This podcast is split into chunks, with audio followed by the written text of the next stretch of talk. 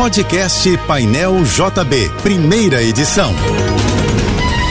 Fique agora com as principais notícias desta manhã. Oferecimento Assim Saúde. Hospitais, clínicas, exames e mais de mil consultórios. Ligue 21025555. Univassouras, formando o profissional do futuro. Acesse univassouras.edu.br. Americanas Empresas.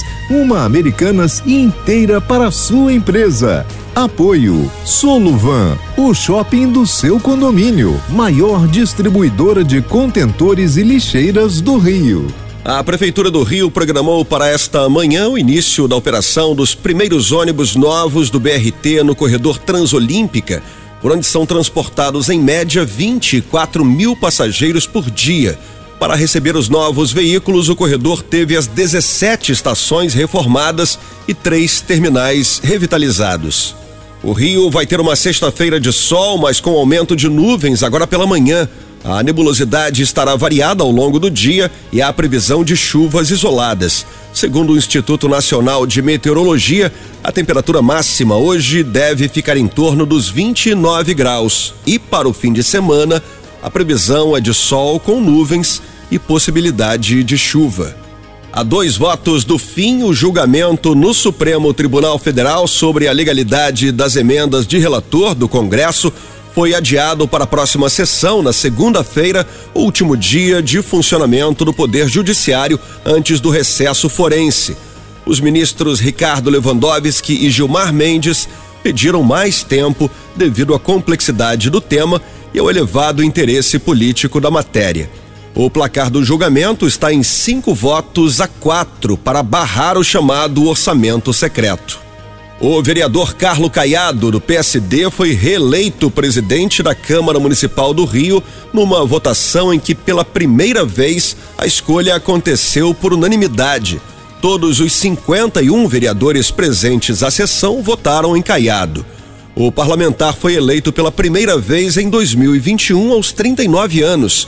Na época, ele estava no DEM e se tornou o mais novo vereador a ocupar a presidência do Legislativo Municipal do Rio.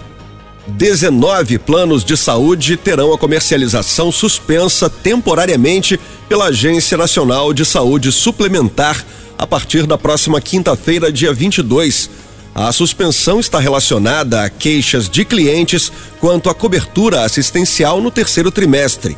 Esses planos só poderão voltar a ser vendidos a novos clientes se as operadoras apresentarem melhora no resultado do monitoramento. Os usuários, no entanto, não terão o atendimento afetado. O filho do ex-governador do Rio, Sérgio Cabral, José Eduardo Neves Cabral, deixou o batalhão prisional da Polícia Militar em Niterói José Eduardo estava preso desde o dia 24 de novembro. Ele foi um dos alvos da Operação Smoke Free da Polícia Federal, que investiga uma organização criminosa armada e transnacional especializada no comércio ilegal de cigarros. A decisão de mandar soltar José Eduardo Neves Cabral foi da juíza federal Rosália Monteiro, da Terceira Vara Federal Criminal do Rio. O Brasil vai estar presente na equipe de arbitragem do jogo Marrocos e Croácia na disputa pelo terceiro lugar da Copa do Mundo. A FIFA anunciou que Rafael Klaus será o quarto árbitro e Bruno Pires estará na cabine do VAR. A partida terá o juiz Qatari Abdul Rahman Al Jassim como escolhido para apitar o confronto. Ele vai ser auxiliado pelos compatriotas Taleb Al-Mahri e Saud Al-Makalé no VAR, o chileno Julio Bascunian vai ser o árbitro de vídeo e contará com a ajuda, além do brasileiro, de um holandês e um americano.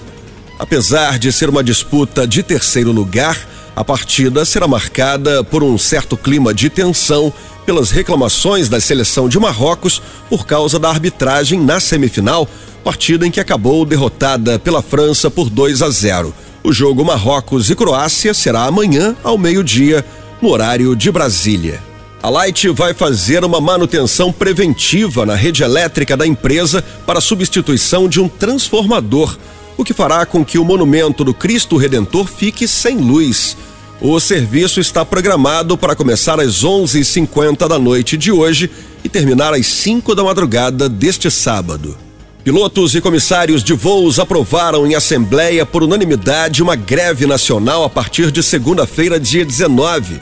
O Sindicato Nacional dos Aeronautas informou que o movimento tem como pleito a recomposição das perdas inflacionárias e um ganho real nos salários. Os pilotos e comissários de voos também reivindicam, entre outros pontos, que as empresas respeitem os horários de início e de término das folgas. A paralisação ocorrerá a partir de segunda-feira, entre 6 e 8 da manhã, nos aeroportos de Congonhas, Guarulhos, Rio Galeão, Santos Dumont, Viracopos, Porto Alegre, Brasília, Confins e Fortaleza. As decolagens com órgãos para transplantes, vacinas e enfermos a bordo prosseguirão normalmente. Você ouviu o podcast Painel JB, primeira edição.